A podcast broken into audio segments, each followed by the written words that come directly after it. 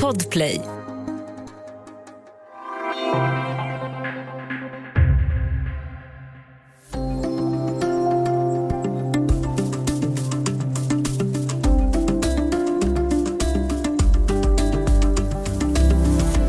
En promenad är inte längre en promenad. Den är, ska vi säga, 8453 steg. En bok är inte längre en bok, den är mätbara enheter av läsning. Hela livet har blivit ett recept som ska följas slaviskt i sina måttangivelser för ett lyckat resultat. Får man inte göra någonting på känsla längre? Och vad gör det med oss? Välkommen till Studio DN. Jag heter Sanna Thorén Björling.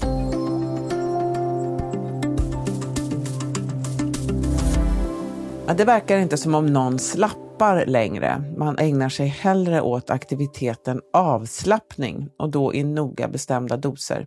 Idag har vi med oss Kristoffer Ahlström som är reporter på DN och har skrivit om vad siffrorna gör med oss. Välkommen Kristoffer! Hej! Du, jag tänkte eh, börja med två liksom, lite mer personliga frågor. Den första är eh, så här, är du en tävlingsmänniska? Eh, jag trodde länge att jag inte var det. Jag var ganska bekväm med att vara en betaman och var liksom lite i bakgrunden. Men någonting har hänt på sistone eh, och det var väl lite det som var liksom föranledningen till att jag skrev den här artikeln. Att plötsligt har jag blivit väldigt besatt av att mäta mig med andra och hävda mig gentemot dem.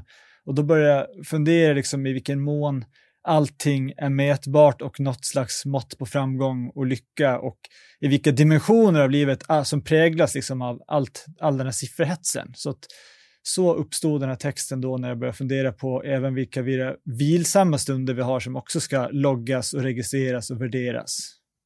Mm, just det. Den andra frågan är ju då, hur gör du när du eh, slappnar av? Hur brukar du, vad har du för avslappning?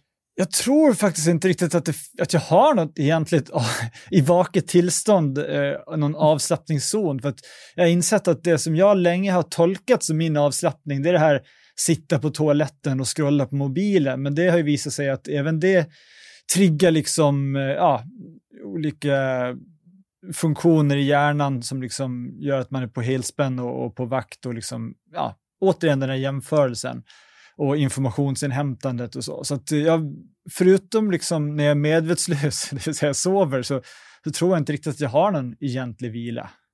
Nej, det är en jättespännande text du har skrivit. Jag tror många känner igen sig i det där. Eh, men så du tränar då i alla fall? någon, på något sätt. Ja, det är precis. Och det, och det finns ju liksom jättemånga appar. Jag har en app som jag använder för liksom eh, cardio, det vill säga eh, löpning och, och så vidare, där det visar liksom hur snabbt jag sprang, hur många kalorier jag brände, hur långt jag sprang. Och så får man alltid i slutet av löprundan så, så här, det här var din 46 bästa resultat på den här distansen. Eh, och sen när jag tränar styrka i gymmet så är en annan app för det, där det liksom visar hela tiden så här, så här gick det jämfört mot förra gången du tränade den här övningen och så vidare. Så att inte heller träning är särskilt vilsamt för min del. Men har det därför, hur har relationen, din känsla inför träningen förändrats sen du började använda de här apparna? Ja, det är både och. Dels är det ju bra på ett sätt att ha koll på när man faktiskt förbättras och man känner att det ger resultat, den träning man gör. Och det har ju också liksom eh, ofta en, en väldigt direkt eh, vad ska man säga, koppling mellan vad siffran säger och hur jag känner efteråt. Om det visar sig att jag har lyft fem kilo tyngre på bänkpressen än vad jag brukar göra så gör det att träningspasset kändes mycket roligare och mer givande. Eh, så på så sätt har det varit bra, men sen finns det såklart då det här att när jag tycker att jag haft en jätteskön löprunda i skymningen i skogen och liksom allt känns jättebra och sen kollar jag resultatet så bara oj, 5,45 per kilometer, det här var inte alls bra. Nu, nu kändes det inte alls roligt att, att ha den här löpningen. Så det har varit lite, lite tveeggat kan man säga. Men jag tycker att det där har varit, eh, jag använder inte då de där, för att jag brukar känna att jag, då blir man ju alltid, då vågar man ju inte ge sig ut om man inte tänker att man kan slå sitt eh, tidigare rekord.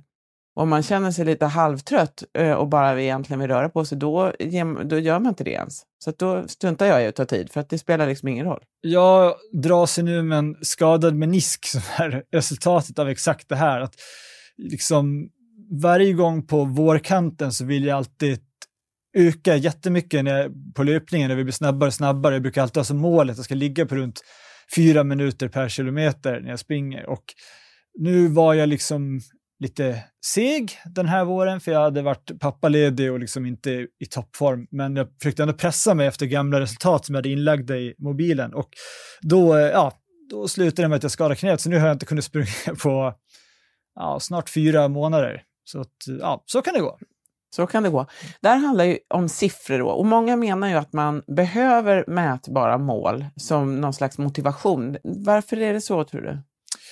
Ja, jag, jag, tror bara att det är ett sätt för oss att få kontroll över vår vardag och få liksom en överblick. Och det har ju visat sig i studier att eh, när man har siffror och, och, och mäta och tävla mot så presterar man bättre. Eh, I alla fall till en början, men sen efterhand så brukar det bli att den här siffran tar över allting, den tar även över liksom själva glädjen och eh, poängen med att man börjar med den här aktiviteten från början, då det blir liksom bara mekaniskt och eh, ja, ytterligare ett, ett steg i produktionsledet och liksom del av all annan prestation man utför. Så då sjunker plötsligt motivationen efter ett tag och det man, kan man jämföra med liksom man använder mutor för att få barn att göra saker som de är motvilliga mot. Att till en början gör de det för att de gillar belöningen, men sen efterhand så får liksom belöningen mindre och mindre effekt eh, och de ja, tycker inte helt Insatsen stiger. Mm. Nej, precis. Men det där intresserar ju även forskare. Eh, det finns en norrman som heter Helge Torbjörnsen som du har eh, läst. Han har skrivit en bok som heter Sifferdjur. Eh, vad driver han för tes? Ja, då är ju som titeln eh, antyder, och han har även skrivit den uppe med Mikael Delén på Handelshögskolan i Stockholm, ska jag säga. Men som titeln antyder så är det att de siffror som vi liksom relaterar till och, och förhåller oss till är inte alls ett modernt begrepp, utan det finns liksom inprogrammerat i särskilda neuroner i vår hjärna eh, som liksom är helt enkelt instinktivt, djurdelen av hjärnan kan man säga. För att siffror är någonting vi lär oss använda för att här, kunna vad utgör ett hot, hur, stor, hur stort antal är det här, hur stor mängd är det här. Eh, och det gör liksom att vi förhåller oss till siffror på ett, ja, ett liv och död sätt. Så vad Torbjörnsen och Dahlén har tittat på är liksom vilka delar av våra liv där vi fortsätter styras av siffror fast det kanske egentligen inte är på liv och död. Och det är ju allt från liksom man jämför sin lön med kollegan och vad liksom man, man känner att det säger om ens värde som, som människa och arbetare eller liksom, ja, det här som jag är inne på då, att alla delar av livet, även de vilsamma, plötsligt blir tävlingsmoment, om inte annat mot sig själv.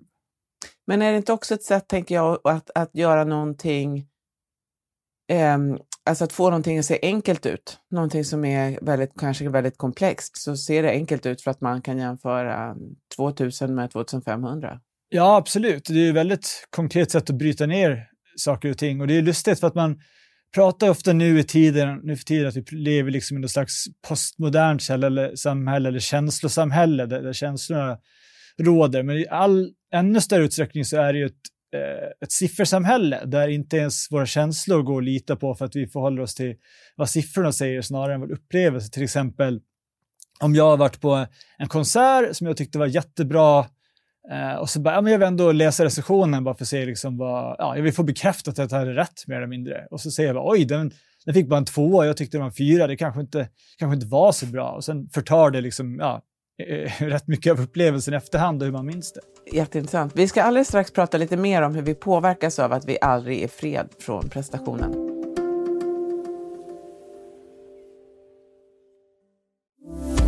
Studio DN idag med Kristoffer Ahlström som är reporter på DNs kulturredaktion. Vi pratar om sifferhets och prestation.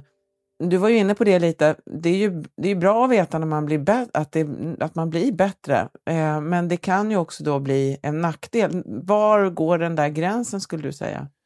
Ja, jag kan säga att för egen del så tror jag att det är ganska farligt för personer med liksom svag självkänsla, där man liksom är osäker på sitt värde, så blir det hela tiden att man hänger upp ja, hur pass bra eller dålig man är på olika siffervärden. Man söker hela tiden liksom olika kvantifieringar eller liksom datasamlingar som kan säga någonting om hur jag är på olika områden. Och det tror jag kan vara, kan vara ganska farligt, eller jag är rätt säker på att det är skadligt.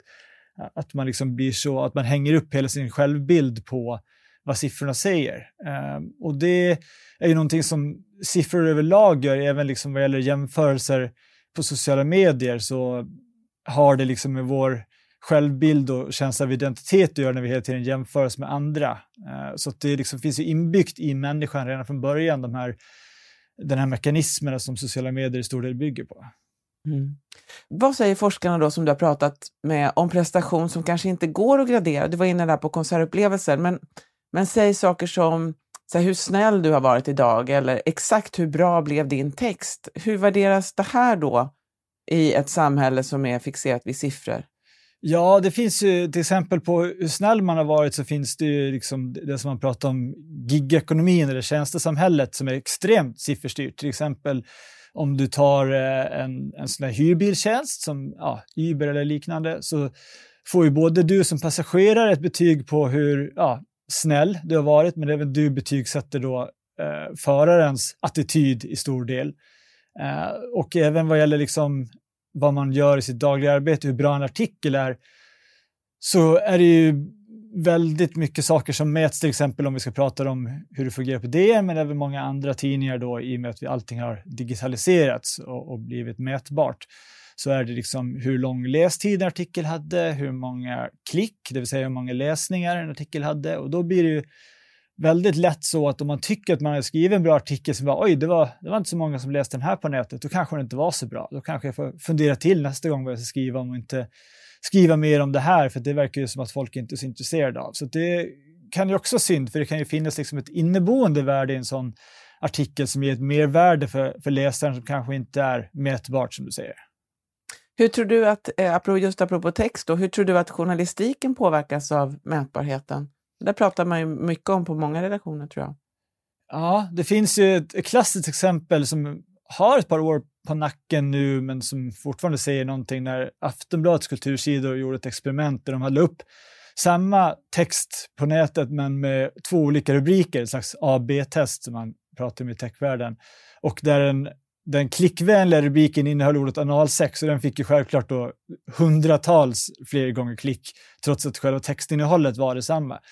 Eh, och då vill man ju liksom peka på faran med det här att saker och ting ska liksom bli för, ja, vad ska man säga, publikfriande eller för liksom neddummat för att man vill ha klick. Eh, så det är klart att den farhågan finns ju, men jag tror att det där skulle liksom aldrig funka i längden om man bara hade saker som blir extremt lästa, utan det måste finnas saker som kanske har andra premisser som ger liksom en, en djupare insikt i något eller liksom får en att tänka till kring ett ämne, men som kanske inte är liksom allmängiltigt för alla så att säga, eller att den stora massan bryr sig. Och då, ja, jag tror att där, där finns liksom en, en väldigt viktig del av journalistiken man inte får glömma i allt det här. Och så finns det, tror jag, en liten, det kanske är lite cyniskt att säga så, men att det finns en del texter som finns där för att de kanske ger läsaren en, en självbild av att de är någon som läser svåra texter, fast de kanske inte klickar på just de texterna. Ja, det finns säkert en och annan essä som har kommit med av den anledningen. Men jag tänker, eh, för att vara lite djävulens advokat här, är, är, inte det här också, är det verkligen nytt? För jag tänker, det finns ju, man kan ju, har ju länge kunnat titta till exempel på försäljningssiffror och att, att eh, fina bokförlag ger ut eh, till exempel poesi som kanske säljer i några hundra ex, eh, om ens det. Eh, och, man har, och så finns det sådana som säljer liksom hur mycket som helst. Och att det liksom att ta, ta, tid på saker har vi ju kunnat göra väldigt länge. Vad är egentligen skillnaden? Alltså, vi har ju mätt hur snabbt vi springer i många decennier. Ja, och även liksom i arbetslivet med eh, industrialismen så har liksom tidsstudiemän och ackord och allting har varit mått på liksom produktivitet. Men det jag har reagerat på är liksom dels då med den allmänna digitaliseringen, att allting blir mätbart. Alltså att när vi sover så finns det appar som mäter våra sömncykler och då har det visat forskning så att även om man faktiskt hade en god nattsömn men appen sa någonting annat så mår man sämre efteråt och är grinigare på dagen och inte känner sig inte utsövd för att man litar så blint på siffrorna. Och det finns liksom meditationsappar som hela tiden påminner, nu var det så här länge sedan du mediterade, nu måste du göra igen för att liksom hitta lugn. Och det finns till och med appar som liksom mäter en sexliv utefter hur länge ett samlag pågår ska man även då gradera det och så. Så det, det finns liksom överallt i samhället nu eh, och inte minst så eh, förekommer det liksom att regimer använder det här i utsträckning. Till exempel Kina är känt för sitt, som det heter på engelska, social credit system, där medborgarna hela tiden poängsätts efter hur ja, lojal och plikttrogen man är mot staten. Eh, så, I liksom alla aspekter av livet. Så jag tror att det här liksom, ja, det är ett fenomen som växer. Mm. Och vi är aldrig i fred, eh, kan man säga. Vad kan man göra om man känner sig besvärad av de här siffrorna eller andras prat om siffror? Vad, det är lätt att säga att man bara ska låta bli det, men eh, hur, hur gör man det då? Ja, det tipset jag har fått är faktiskt raka motsatsen, det vill säga att man ska använda siffror, men man ska använda ett eget siffersystem så man liksom inte blir så beroende av någon extern bedömare, utan kan känna så här, ja, men, lite som vi var inne på förut, det här med att gå på en konsert, istället för att lita blint på vad en annan kritiker eller recensent tycker, så bara, ja men, sätt ett eget betyg på det, eller sätt ett eget betyg på den här löprundan. Det här var en riktigt skön löprunda. Det var liksom, luften var frisk och klar och det kändes härligt. Jag kunde njuta av naturen samtidigt som jag rörde på mig och mådde bra. Det blir en, det blir en stark fyra. Lite sådär, så att man liksom inte låter någon annan få makten över ens känsloliv genom att de får liksom betygsätta, utan man använder ett eget system, en egen ranking. Mm. Så vad tror du då, och, eh, och om du också har följt forskningen lite, vad tror du eh, som en spaning kommer att hända framåt? Blir vi eh, mer och mer mätta eller väljer vi noggrannare var, vi, var någonstans vi kommer att låta oss mätas? Jag tror tyvärr att folk är, liksom, det, det, det råder inte så stor medvetenhet kring det här liksom, om hur mycket vi mäts. Och liksom, jag tror att vi, det har liksom blivit någonting man bara sjunker in i och inte reflekterar över så mycket och tar liksom siffror för absolut sanning. Så jag tror tyvärr inte att det kommer komma någon stark motrörelse om det inte sker något liknande som gjorde liksom, Ehm, för ett tag sedan vad gäller liksom hur eh, beroendeframkallande apparna är när de tillverkas och startar liksom en digital proteströrelse kring det. Men just det här tror jag inte att folk liksom kanske tänker på så mycket i hur stor utsträckning siffrorna styr våra liv. Däremot så, ja, om man ska vara lite dystopisk tror jag kanske att det kommer komma ännu mer sätt att mäta oss. Och liksom lite som jag var inne på förut med exemplet med Kina så har vi liksom, ja, vi har fortfarande många delar kvar som skulle kunna gå att mäta och jämföra även om vi kanske inte vill det. Mm. För att avsluta då eh, med det som vi lite började på, du nämnde där att du själv har gått en, lärt dig den hårda vägen och till och med skadat benen, eh, eller ett knä åtminstone. Eh, har du, kommer du att förändra någonting apropå det du har varit med om?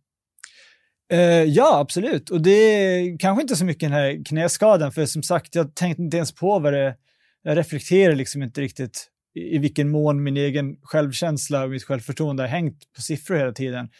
Uh, men nu när jag skrev den här artikeln och läste den här boken så kände jag att jag blev mycket mer medveten och det är väl ett första steg att så här, ah, oj, jag mår så här i det här produktionssamhället och den här hetsen för att jag tycker att siffrorna är det enda som betyder någonting och det kanske inte alls är så mina medmänniskor ser mig, men eftersom jag har blivit så liksom indoktrinerad och har inlämnat det här tänket så, så har det blivit liksom del av min självbild. Så för min del så känns det mycket mer positivt och i arbetet inte minst att jag har slutat och kolla så mycket på liksom vad, vad siffrorna säger och istället bara utgått från min egen känsla för hur nöjd jag blev med artikeln. Som till exempel den här sifferartikeln blev jag ganska nöjd med. Den var jättebra, Kristoffer. Tack!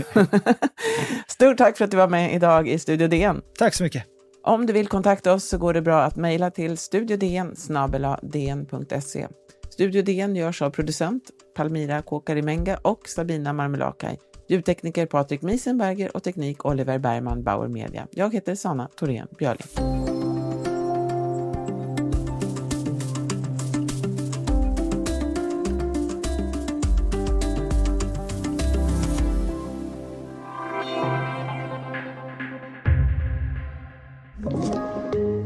Podplay.